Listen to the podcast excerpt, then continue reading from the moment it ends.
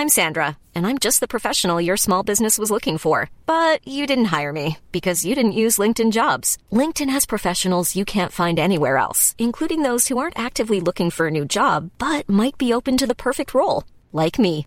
In a given month, over 70% of LinkedIn users don't visit other leading job sites. So if you're not looking on LinkedIn, you'll miss out on great candidates like Sandra. Start hiring professionals like a professional. Post your free job on linkedin.com/people today. When you're ready to pop the question, the last thing you want to do is second guess the ring. At Bluenile.com, you can design a one-of-a-kind ring with the ease and convenience of shopping online. Choose your diamond and setting. When you find the one, you'll get it delivered right to your door. Go to Bluenile.com and use promo code LISTEN to get $50 off your purchase of $500 or more. That's code LISTEN at Bluenile.com for $50 off your purchase. Bluenile.com code LISTEN.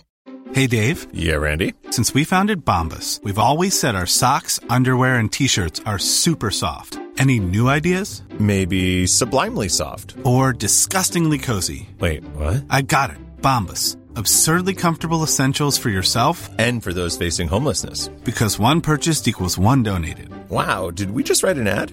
Yes. Bombas. Big comfort for everyone. Go to bombas.com slash ACAST and use code ACAST for 20% off your first purchase. Hello and welcome to episode 15 of the world's first Paul Weller fan podcast.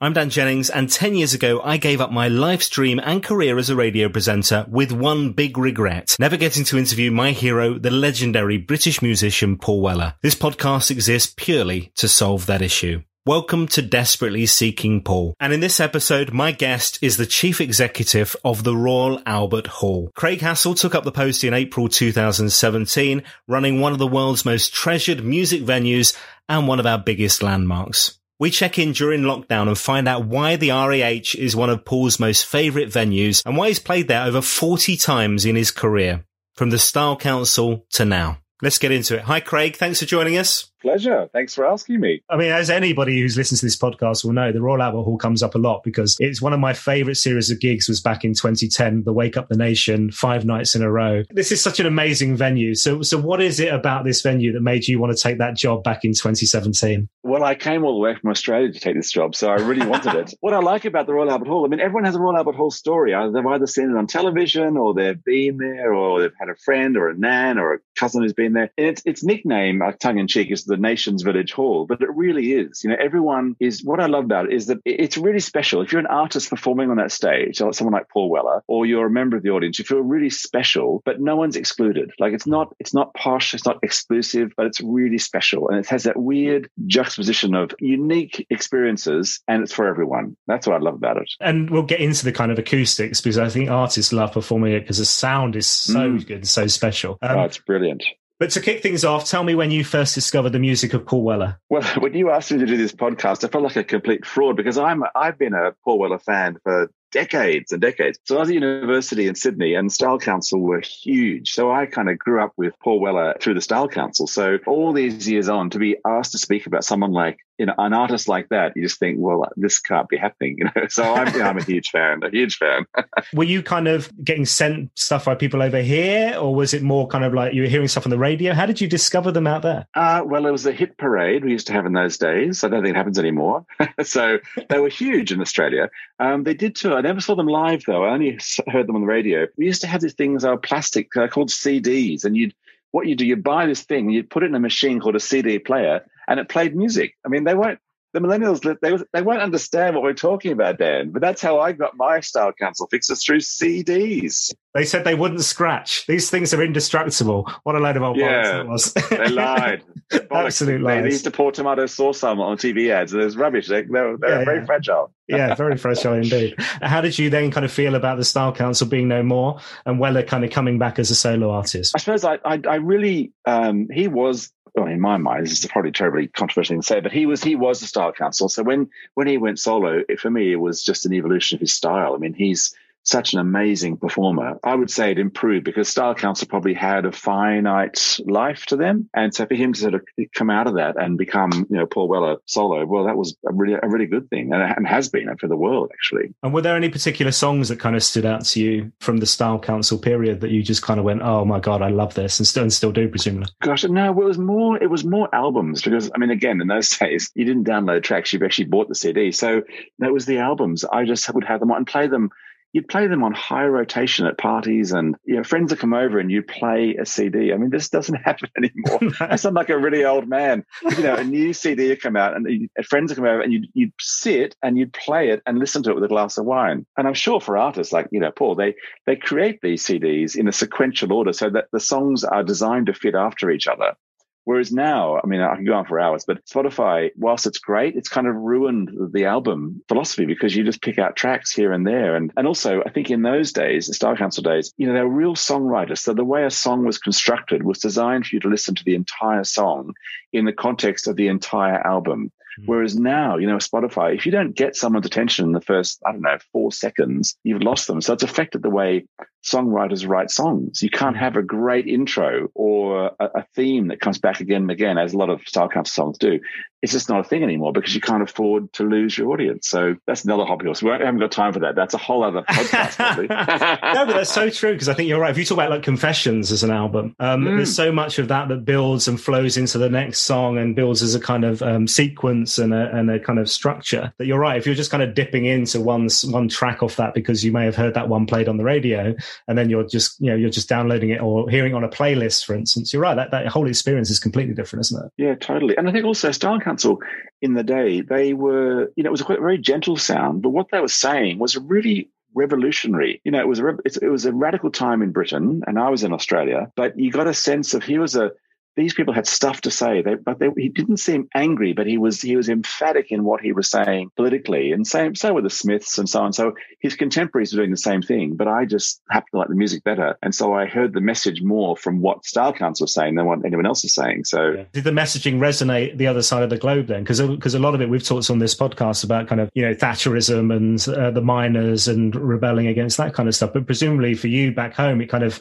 felt like actually that some of these lyrics are kind of hitting home there too. Yeah, yeah, totally did. I mean, because I was also, uh, you know, late teens, early twenties, university student. So I was, I was for the first time in my life able to think for myself and be a bit independent and be a bit left wing, and you know, so a lot of the stuff that I was thinking about even though I didn't understand the context of the mining towns or Thatcher's Britain particularly, it did resonate because I was at the right age where you think, yeah, it's time to take a stand and we've got to be independent, have our own thoughts. And so all of that absolutely resonated with me a lot. Formative years, Dan.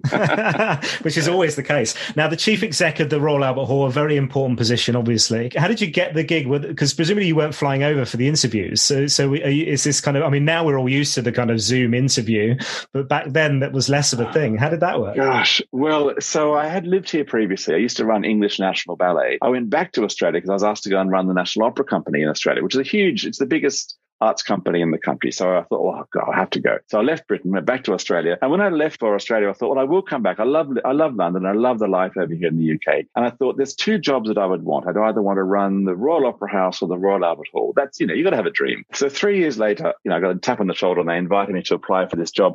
I thought, oh, bloody hell, it's too soon. It's too soon. it, it, my, my whole life plan was 10 years at the opera and then back to Britain. Anyway, you don't pass up a chance like that. So the interview was very tricky because, of course, I was the other side of the world. So the first three interviews were over this kind of thing, like Zoom. Um, the last one, before I actually came over for the final interview, it was 9.30 on a Wednesday night. And I was in this disembodied video suite in the middle of downtown Sydney. And it was eight o'clock in the morning here. And there were eight trustees sitting around the table and I didn't know any of them and I could barely see their faces and I'm scrabbling down their names trying to say the right name to the right person and you know it was oh my goodness it was like something out of a science fiction film anyway it obviously went well because I got the job so but yeah I came across and I hadn't quite got the job but I came across for the Christmas season there was Kylie Minogue's Christmas and there was Handel's Messiah and if there was a way to intoxicate me with the desire to take the job on, it was that one week where I came over to sort of recce London and the Royal Albert Hall. So, yeah, luckily I loved it, and luckily they wanted me, so it all worked out. Again, it goes back to the, the Royal Albert Hall. You know, it's such an amazing place. It's very communal. You know, the shape is like an overnight coliseum. So people feel really connected. It's something like a like a concert, like you know, a Paul Weller concert or a Carols concert. You can see everyone else singing and dancing and having a great time. So you feel part of the action. It's like you and I were saying before we started the podcast. The terrible thing with the COVID situation is there's no we can't be communal. And you know what we all want to do, what we crave is a communal activity, either being in a church or in a field at Glastonbury or at the Royal Albert Hall or the Royal Opera House, whatever it is. It's that communal sharing of a, a cultural experience. We just, we crave it right now. Absolutely. And that's come up a lot on the podcast as well. And I was watching the, um, the Midsummer Night Music gig that Paul put on um, tail end of last summer. I think it was like um, August, September time. Played on Sunset and played some new tracks that are coming out this year as well. And as a fan, you kind of, you were excited to watch something, but it felt like you were watching a TV show. Like, whereas actually what you want to do is be in amongst people, bouncing in the mosh pit or singing with people side by side with their terrible voices. You want to hear Paul and they're singing over you, whatever. But that, but you miss that so much, don't you? Totally. I remember uh, I, I, try and go to as many shows as I can when we're allowed to at the hall. And there was one, it was Teenage Cancer Trust, actually. A Kasabian were playing. I don't really know much about them. And I was in one of the boxes and was sitting with a friend and looking down and the whole of the flat thing was this massive mosh pit. And it was sort of you know, young men of a certain age, you know, they're all smashed and they're throwing pints of beer in the air and they were having the best time. You thought, my God, it's like a sort of a sea of human civilization. They're all sort of rising and falling and forming circles and falling apart. And it was fantastic. And that's just one of the great things with live concerts, you know. Yeah. What was the first gig that you saw then when you came over and, and outside well, of the Carol stuff? I arrived, you couldn't make it up, but I arrived for the week of Teenage Cancer Trust. And in fact, that week, the first concert was Ed Sheeran, and then I saw Paul Weller, and then I saw uh, The Who, and the support act for The Who was TBC. But on the night, it was, I think it was Liam Gallagher solo. I mean, you could, it was like this sort of cavalcade of British talent all put on for me. But actually, it was there to raise money for Teenage Cancer Trust, which was great. I was blessed with my first week at the Royal Albert Hall. I didn't I had no jet lag because I couldn't. I just couldn't stop going to the concerts. It was amazing. Job done. I only need one week. yeah. That was the best thing ever. yeah, yeah, that's right. Never going to never, never going to top that. Um, and Teenage Cancer Trust is such an important um, thing for the Royal Albert Hall. And Paul's been involved since day one. So I think 2000, if I remember right, was the first gig. He was there for that, and obviously Roger Daltrey organises the whole thing. Uh, so how does that come together? Because that's an annual event. There's a bit of comedy on one night, but most of the time it's these kind of music legends like Paul Stereophonics, The Who, people like that that you've talked about about. How, how does that all come together? Because it's an incredible thing. It's unbelievable. And, and you're right. In fact, and then the first time that Paul sang with TCT, it was, he sang a song with The Who on that night as well, which is pretty amazing, apparently. So um, I wasn't, I wasn't there that night. It actually, it all comes down to Roger Daltrey. You know, Roger is the, he's like the artistic director of, of Teenage Cancer Trust. He has the most incredible contact, as you can imagine. If Roger Daltrey taps on the shoulder and says, can you come and sing for TCT, well, what are you going to say? Yes, of course you will. The roll call of artists that have been in that event over the years is just mm. phenomenal. And they give their time, they they help fundraise, and I think also it's just the most amazing cause. I don't know if you've ever been to a concert, but when you go, you must find this that you know you go along, the concert's amazing, but there's also the sort of call to action, like you know dig dig deep, everyone, and so on, so on. And they'll always bring out someone who's either you know survived having cancer or or, or, the parents of a child who hasn't, and or they've told the story. I mean, you cannot get through that without bursting into tears. It's mm. so emotional. Uh, you know, the stories of survival and the stories of struggling, the stories of loss, and and you just realize the the, the, the terrible impact of cancer on on very young people and the impact in, on whole communities. And so much money is needed. And, and we, we're just, we're so happy to, to host it. And it's such a shame, you know, we, we didn't have it last year and this year, not again. TCT do a lot of things throughout the year to raise money. And I've been to a few of them, but this is the, the Royal Albert Hall's their big, that's their big week. It's so well supported that the gigs sell out almost immediately. And the ticket prices aren't that high because they want to make sure that a lot of people can come along from all different walks of life. So, you know, the fundraising on the night is really critical and people are so generous. There's bucket collections and you text your phone and every which way to raise money and they do a really great job. So yeah, it's wonderful. Yeah. I think also it's that thing where I mean, I would never say that you know what you're going to get from a Weller gig. You know, most of the time it's going to be Paul and the band. Whereas actually these kind of things, you just never know what kind of collaborations you're going to get and people kind of, you know, working with each other for the first Totally. and, pro- and quite often only time. And you get to see Yeah. this, it's a bit like Hootenanny with Jools Holland, where you kind of just see this, this one-off collaboration between McCartney and whoever else. It's very special for that kind of thing too. Exactly. And I think, I mean, apart from, I would say probably apart from Roger Daltrey, Paul Weller is the most well known other personality of the whole of the TCT history. You know, he's been there so many times. And so when you see someone like Paul perform at TCT, he's not, well, he's not just a hard gun, obviously. He's there passionately because he believes in, in the cause. Mm. And so you'll see him give the most incredible concert. And and actually, speaking a bit against us, the, the production values are not as high as uh, you know a Beyonce concert at the O2 because you've got a lot of artists in one night with different needs, so you can't be too tricksy with the production. Mhm. So it all comes down to the artist. So often you have an unplugged session or something. We had Take That two years ago, and yeah, Take That normally have all the bells and whistles Yeah. and fireworks. Yeah. stuff. It was just the guys on stage having a bit of a goof around and doing their own choreography, and it was brilliant because you never see artists like that just kind of unplugged and having a great time. And Yeah. and you know, someone like Paul Weller with a guitar and his band behind him, just that is is sensational. Uh, now I make it 41 appearances from Paul at the Royal Albert Hall. I, Alan, I don't want to pick you up on that, but actually, it's that's not actually quite true. Oh, look. I've got my cheat sheet here from our archive. so according to the according to the archive, shall I tell you? uh, Shall I give you my fun facts? go on, please. According to the archive of the Royal Albert Hall, Paul has done 46 performances since 1984.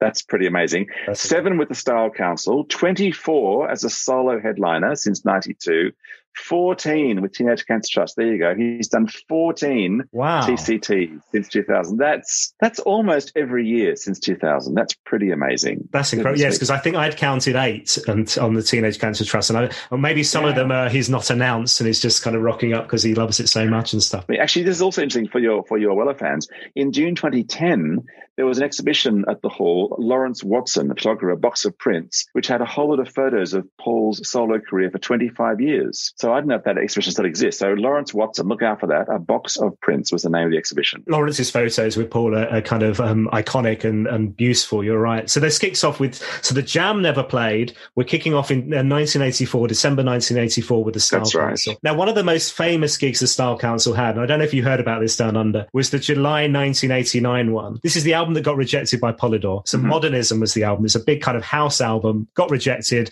Eventually gets released 10 years later. Paul, I've seen pictures. Paul was in kind of day glow shorts, his kind of acid house surfer gear. Great. Well, that was, the, that was the era. I mean, it was his first live show in a year and a half. And depending on who you believe he was there, there was ripping up of the programs. There were people booing. So how much of that's true, I don't know. But certainly it was the end, at the end or the final days of the Style Council. But then he returned kind of as a solo artist, really early days, 1992, when it may or may not have still been called the Paul Weller movement. mm. So he loves this venue. What is it about that venue acoustically that, that kind of makes it so special for, for an artist performing? Well, first of all, just performing there, if you think about it, when if you're if you're the headliner of a band, where you're actually physically standing is not upstage. You're almost one third into the venue, Hmm. so there the, the audience is not like a it's not like the Palladium where the audience is all out there. The audience is up there, up there, here, above you, so that you're almost enveloped by the audience. So you feel like you're actually out in the audience. And when we do award ceremonies like the, we, we have the BAFTA Awards and the Olivier, Olivier Awards and the Fashion Awards, you know, the feedback from the presenters and the award winners is I'm just in this audience. They're right around me. And so that coupled with the sound, which is also, it also envelops you, um, it makes it just, the connection between audience and performer is absolutely entwined. And in fact, we just upgraded the sound system about two years ago with this D&B system. And now we have speakers in all the boxes and there's directional speakers in the gallery in the circle. So for uh, an artist like Paul Weller, where, where the sound is so important and the lyrics are so important, the voice is the hardest thing to amplify, apparently, because it's a really complex thing. Our voice is really, really complex. It's highs and lows and in between. So a system that's working in a music venue has to really be attuned to the human voice. So now when you see an event at the Royal Albert Hall, the lyrics of every song are crystal clear. And when they're important, like Paul Weller's lyrics, you need to be someone like the Royal Albert Hall because you get everything, you get the whole experience. So I'm sure for someone like Paul, it's just it's just gold to perform a place like that. I would say that, wouldn't I? But I think it's true as well. Yeah. But the other, the other thing I was going to ask you is there's this huge big organ, like usually behind where the performers are kind of, you know, uh, uh, the stage where the performers are. How many people get to play that? Is it still in working order? And if so, who's put that into their repertoire? Oh, Dan, that's a God, that's a brilliant question. Okay, first of all, it's a great organ. It's it's it's um it's the second largest organ in the world, I think, and it's also 150 years old this year because so is the Royal Albert Hall. It's one of the oldest organs in the world, and and this you'll love this. It has 9,999 pipes. and I and I said, Hold on, give, said give me Michael, that num- give me that number again. Nine thousand nine hundred ninety-nine pipes. Why did you ever I- well- build it, not round it up? I said to the, we have an organ curator. I said, Michael, couldn't we just add one pipe somewhere? He goes, he says, no, it's not that simple. It, it, it, it, they, it, it's complicated. He said, I can't explain. It just, it just has to be. and some of the pipes, some of the pipes are like, you know, they're like as large as a 44 gallon drum. They're massive. And some of them are as small as my little finger. So there are all these pipes and it's, it's played occasionally. And in fact, Michael Giacchino, who's a film composer, he wrote the music for Up and Star Trek and Star Wars and so on. He's, we've commissioned to write a piece for the organ for our 150th. Oh wow! So he does really super com- composition. So Michael's done this really out there organ composition for this year for our 150th. So you can't always play it. Like it's it's pretty special to be able to play it. And sometimes people come in and they'll we allow them to come in and practice during the day, and it's just amazing. The only thing I'd say against the organ is my office is actually behind the organ. So we have the uh, graduations for Imperial College once a year. And so they come in in the morning, they just tune the organ, which sounds lovely. Uh, and there are about nine graduations a day. And so they play out on the grand organ. So I hear the play out nine times a day. and let me tell you, it's really, really loud. Your desk is sort of shaking. it's like, it's, At least you know working from home is okay now. It's, it works. You, you can pick those Yeah. days. Yeah. well, I'm, I kind of, I miss the organ actually. I miss the sound of the organ. Um, I mean, that feels like a bit of a cop out to me, though, of your organ guy just going, you don't need to know why. It just is. I think it's a bit condescending, actually. I, I think he thought, you know, this guy's so unmusical, I can't even explain to him, so I'll just let it go. He's a lovely man. I should, Michael Broadway, he's an absolute genius. The guy's a, he's an organ legend. He's wonderful. I'm not, not going to explain it to this Philistine. That's right. That's right. I don't blame him. now, I want to talk logistics because how does Mm. it work, right? So, Paul has a new album out in May. Let's pretend that this is a, a, a world where we're out gigging. This is a normal scenario, right? So, Paul has a new album out in May. He's going out on the road. What happens from kind of brief to concert? So, is he ringing you? Are you ringing him? How does that work? The quick answer is it depends. So it depends who you are. So if you're someone like Paul Weller, first of all, you would come to the hall quite a lot. So we would be in touch. So our programming guys will be in touch with a promoter. And there's this whole chain of command. So we do, tend to deal with promoters and promoters will hire the hall. But as you say, it's the Royal Albert Hall. So it's a seller's market. So there are more promoters that want to hire the hall than we have nights available. And we do some things ourselves like Christmas as well. So of the available nights, we tend to talk to a, a range of promoters, but we have our kind of usual promoters who promote people like Paul Weller and so on. The promoter that promotes Paul Weller would say, and this, this conversation would happen not now, it happened about oh, I don't know, 18 months ago, a long, long time ago, the record company would probably contact Paul's management company, who would then contact the promoter who normally tours Paul Weller, who would then contact us and we would then hold the dates because to, the promoter has to organize the whole tour, not just the Royal Albert Hall. So it's a really complicated thing. So unless the whole tour is organized, our gig doesn't really happen. So Sometimes there are one offs, but usually it's part of a bigger tour, especially with a rock and pop act. So the Paul promoter has to, you know, ring all these venues and get all the dates sorted out and then make sure it suits the record company's release date. And talk to Paul's manager and his agent to make sure it suits him. And then they're going to work, talk about the repertoire and the running times and the staging. And so even when you've sorted out the tour, I mean, I'd, I'd love to bring you in one time and watch a get in of a show, you know, Oh, I'd love to. I'd love to. see Oh, that. it's unbelievable. I went, I watched, it was Alfie Boe getting in. Um, he, of course, Alfie wasn't there. It was eight o'clock in the morning. We do 400 concerts a year. So we're really, really busy normally. So you go in at eight o'clock and then there's Phil Collins stuff being taken out and Alfie Boe's stuff is coming in. And it's like this choreographed ballet of road cases and lights and rigs and, and men in hard hats running around. So Paul Weller's gear would come in and say eight o'clock in the morning, having been, I don't know, Bristol the night before or, or Berlin or whatever. It has to get in, had to, I mean, luckily now the sound system is in house. The sound, all this, the speakers are mostly all there. They're going to be tuned and programmed, but they're all there. But the lights are going to be rigged. They're going to set up the staging. Often there's a big screen, then the sound check. And so, and then the artists wouldn't arrive until probably, I don't know, four in the afternoon, maybe. So there's a lot of stuff. And that's one concert. And at the end of the night, Paul leaves, crowds have a great time and they start the bump out at the end of that show. So it's yeah, the, from from go to woe is a really complicated process, relying on hundreds of people around the world, all getting their stuff in order. I was imagining a either a red phone in the office, which was like the bat phone essentially, and it was just wireless, direct straight through, or like the bat lights, where you know essentially they're shining a light and there's a PW logo on the and it, and it, it light, lights up the Royal Albert Hall, and you're like, hold on, Weller wants us. that's obviously not. God, I wish it, that's not a bad idea. Maybe we should do that. Maybe it's that's an easier way to do it, Dan. Why don't we bother with all these these spreadsheets and contracts and deals? I don't know. Yeah, I think you're right much easier. Um, there's another Weller yeah. connection at the Royal Albert Hall, which is Sir Peter Blake. Obviously created the cover for Stanley Road, but also created this massive mural, which is 400 famous figures who have appeared on the stage. So we're talking people like Bob Dylan, Hendrix, Bowie, Churchill, Muhammad Ali, yeah, Einstein, and Spice Mr. Girls. Paul, yeah. and Mr. Paul Weller. Mr. Paul Weller is on there. And now you can see, yeah. obviously we can't visit at the moment, but you can see this virtually on the internet. And I, I looked the other day and it took me a while to find Weller, I have to say. I was like, he must be on it. If it's like 40 plus appearances and there he is. But tell me about this piece of artwork because it's kind of incredible. And I guess, I guess it's one of those things where people just want to spend time scanning it when they're at a gig. Yeah. I mean, luckily it's at door 12. We do guided tours. So the tours meet at door 12. And of course it's perfect because while they're waiting for the tour, they're looking at, you know, oh, there's the Beatles and there's the Stones and there's Kylie Minogue and there's the, there's the Dalai Lama and there's, you know, blah, blah. So it's uh, Baby Spice. Baby Spice next to Dalai Lama. Exactly.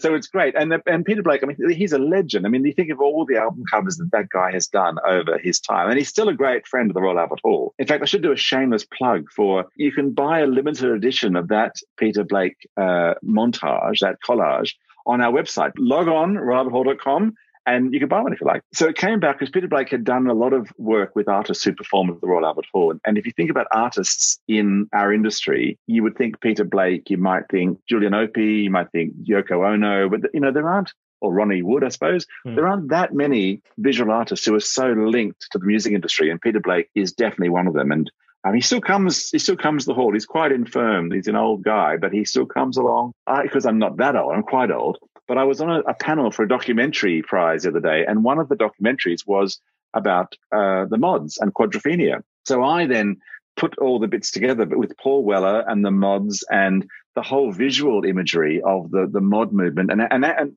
I, I think this is right. You tell me if I'm wrong. That it sounds as though Paul Weller was responsible for, for basically keeping the mod movement going. That he was like the sort of had the legacy of the mods, you know, in his music and his style beyond that movement. So I mean, in terms of British music, fashion, uh, social history, Paul Weller is the guy. I mean, he's a tremendously important figure in you know in in our social history in the UK. And Peter Blake, I would say, supports that along the way as well. So yeah. Now, a couple of questions before you go. This has been fabulous. Yeah. So, um, so you mentioned Teenage Cancer Trust and seeing Weller then. That same year was the Jools Holland TV show as well at the Royal Albert Hall. So later, 25. And I know Jools and Paul kind of link up quite a lot as well. So that was a really kind of special celebration of that show, wasn't it? It was 25th anniversary of Jools Holland. And what I loved is that it was Jools' idea to have it at the Royal Albert Hall. And he's someone like Paul. So he, he has performed at the hall a lot of times. And we were really touched that he wanted to do that event at the Royal Albert Hall. I mean, similarly, Ronnie Scott had their 50th birthday party at the Royal Albert Hall. So, you know, we just are the kind of go to place for these really important uh, moments. We had the Phantom of the Opera's 10th anniversary some years ago, where they recreated Phantom of the Opera with this amazing set and had the chandelier crash on the stage and, and all sorts. So, what was great about the Jools Holland event was that he had people like Dizzee Rascal and Van Morrison and KT Tunstall, Foo Fighters, Gregory Porter, all these guys, you know, they're all, again, part of the DNA of the Royal Albert Hall. You know, during lockdown, we had a thing called Royal Albert Home where we asked artists to do a little gig from their lounge room or whatever. And KT Tunstall did a gig from her studio in LA because she loves the hall. It was, you know, it was very moving. There's someone, an artist like KT just performing for just for us or, you know, online for us from LA. It was, it was wonderful. So yeah, yeah I, I love, I love the fact that so many artists like Paul Weller feel that this is their place. You know, it's, it's their venue and that's, and Eric Clapton's another one, and we love that. And it's you know we just so pleased. And, and what we want now is we need to make sure that we are creating the pipeline for the next generation of these artists. So we do a thing called Albert Sessions, where we basically give the hall to a young band, um, and they do a gig. And because of social media, they can fill it with all their fans mm. at a cheap price. But it's a way to get a band on stage somewhere like the Royal Albert Hall, and it's a, it's a good sort of kick in the ass for their career as well. And they usually will come back. So Texas were one of these bands some years ago, and they'll come back later when they're more and more famous and do another gig. And it's just a really lovely way to keep the, you know, maintain the love and keep it going for the next generation as well. So yeah, really, really important. Now you mentioned that kind of connection that bands and and fans have with the venue and how special it is there in, Kens- in, in South Kensington. It's kind of you know it's one of those things where you come out of the park and you look at this incredible building, this beautiful building. But COVID's been devastating to your line of work and to the, I mean the entire music industry to be fair. But people mm. won't necessarily realise that the Royal Albert Hall is a charity, and then to kind of keep it going and you know to safeguard the future. What do you say? 150th anniversary now. Yeah, it's massively yeah. important for us. You know we've got to keep this venue right. Oh yeah, I mean, but you're absolutely right. I mean, we we've been decimated, but so is the whole industry, not just in Britain, but across the world. You know, and, and we will trade our way out of this. You know, we, we don't have any government funding, as you say. We're, we're independent. We're a charity, and when we can perform, we can play to five and a half thousand people a night. But we've been closed since March last year, and not likely to open till, gosh, I don't know, April, May at the very earliest this year. And, and we obviously are trying to seek support from the public and so on. But sh- it's worth pointing out that whilst we're suffering, because of the industry we're in, you got to think about also all the freelancers that are out there, all the all the all the guitarists, the drummers, singers, crew, makeup artists, um, company managers, lighting companies, supply companies, you know, the companies that supply staging, decks, mics, um, lights, all these companies, they've had no work for over a year and they are on their knees. These are small traders or solo business people, you know, solo artists, and it's really, really crippling. So, I mean, the message that we're saying to government all the time is, yes, handouts are great, and we, would love some if you can possibly find something for us. We haven't had any handouts as yet, but what we want most of all is to be able to open if we can open, we can then give work to artists, to bands, to suppliers, and to the industry that supports the industry, and and vice versa. You know, we want to support the small guy, the small industries that that rely on us, and we can't do that unless we're actually open. So we just you know pray for that day. I was talking with Andy Lewis on the podcast a few episodes back, and talking about the fact that when this is over, there's going to be the biggest party the world's ever seen, and I definitely get that sense from everybody I've kind of talked to um, on the podcast and and outside of that, with where once we're through this and people feel safe. Nicky Weller was talking about the fact that it's going to be like the kind of roaring twenties, where everybody's just going to be like crazy, kind of like party party, because you do feel that it's been so awful for the past year gosh, not being able to. See. Yeah. And that party, I'm telling you, when I talk to all our suppliers, there's going to be indoor pyros and gobos and uh, lasers and massive screens, and everyone's going to throw everything at it because, you know, we just miss that communal feeling of being in the same place, enjoying something together, you know. Yeah. It also is the dynamic. If you think when you go and see a gig, you are standing in the mosh pit or sitting in a seat, and of course you talk to people beside you and you they've got a beer, you've got a beer, you say, Oh, I love this song. Wasn't that great? Oh, how about that guitarist? What about the drummer? There's all that. And you go to the bar and you talk to the person beside you. You know, the men will talk to someone in the loo. You know, it's it's a communal event. You can have the most amazing HD, 4D, ultra concert on television, but you're sitting in a chair at home with a few mates. It's not the same as that communal experience of a live gig. And that's what we we're just craving that, as you say. I'm going to ask you a couple of final questions. So, favorite act that you've seen at the Royal Albert Hall doesn't have to be Paul. Dan, you can't ask that. That's a terrible. That's like saying, "What's my favorite book?" Or your favorite uh, child, actually, isn't to be fair. Yeah. Thinking about it, it's kind of like yeah. Okay, honestly, the first one that comes to mind, um, uh, it would be Kraftwerk. Actually, Oh, cool. Because they just, I, again, I grew up with Kraftwerk, the mad German electronica. And, and what I loved about it, there's a guy, uh, one of my uh, marketing team, Jasper, I happen to have a spare seat in my box. You know, I get this box where I can entertain people. Jasper was there. I said, Oh, Jasper, do you want to come sit in the box? Because I've got a spare seat. Oh, that'd be amazing. Anyway, and it was a 3D, you had, they had a 3D screen where they're playing, you know, She's a Model and Autobahn. And we're all wearing these 3D glasses. It looked like a science fiction film. At the end of the night, I said to Jasper, I said, Jasper, you're like 22. I'm 55. What, what are you doing? How do you even know who this is? And he said, Craig, I'm telling you, these guys are the grandfathers of electronica. I mean, everything I know came from Kraftwerk. He said, this is like, I'm worshiping at the altar. I thought, oh my God, I had no idea. So it was like a religious experience for me as a result of that. love that. Love that. Love that. Okay, two final questions before you go. Uh, yeah. One, one, is you're allowed one Paul Weller song for the rest of your life. Which one is it? It can be the Jam, the Style Council, or Weller solo. Oh, Do you want to hear? Do you want to hear the other question? Yes, yes, yes. Uh, so the other question is: This podcast is called "Desperately Seeking Paul." The ambition is for me to secure an interview with Paul Weller, the interview that I never managed to get during my radio career. What one question should I ask him, or what topic should I cover? Oh. okay, can we do the second question first? Well, that's, that's slightly easier. Okay, the second question. Uh, uh, so the second question, what you'd ask him is, what's the takeout legacy of the mod movement for Britain? Because I think there is one. There is one. So I would, I would say that. And song, I'd probably say Wildwood. I'd say Wildwood, and I'd say because it's on. I've got a, I've got a sort of like a personal playlist of just song. When I, I just amalgamate songs, and I'm, you know, I'm driving the car, blah, blah, and that's on there. And so I probably hear Wildwood every uh, month. So it just sticks in my head. So yeah, I guess I'd say I'd say that one. It's a lovely song. Yeah, but I may change my mind in an hour. But that, that's that's my answer right now. That's the whole point. Everybody says the same thing. Um, Craig, this, this has been an absolute blast. Thank you so much. Good luck for the future, and let's hope that you guys can open fairly soon because we all want to be rushing back to, to see live performance at your gaff. Thanks, Dan. I'll buy you a beer one night at the one of our bars. what about many bars? Um, what about many bars? And I'll see. I'll see if I can Thanks, track down an extra pipe for your organ. Yeah, thanks very much. It's very kind. no, I really enjoyed it. Thanks very much. That was so brilliant. What an amazing gig and what an incredible venue. My thanks to Craig once again. Now, next up on the podcast, and I can't quite believe that I'm saying this either, we have a man known as the fifth member of the Jam. So if Paul, Rick, and Bruce were three, and John Weller was known as the fourth, then Dennis Munday is labelled as number five. A man who played a key role in the band's chart success as product manager and A&R at Polydor, forming incredible relationships with the band and bridging what seemed to be a pretty difficult relationship with the label. We cross over to Italy to chat to Dennis and get an insider's view of working with Paul, the Jam, and the Style Council, and what it was like working in the record business during that time. Subscribe now, leave a review. It all helps us to find new listeners to the show as well. You can also find us on all the social media at Weller Fan Pod on Twitter or Paul Weller Fan Podcast on Instagram and now on Facebook. Get on it and help to spread the word. I'll see you next time.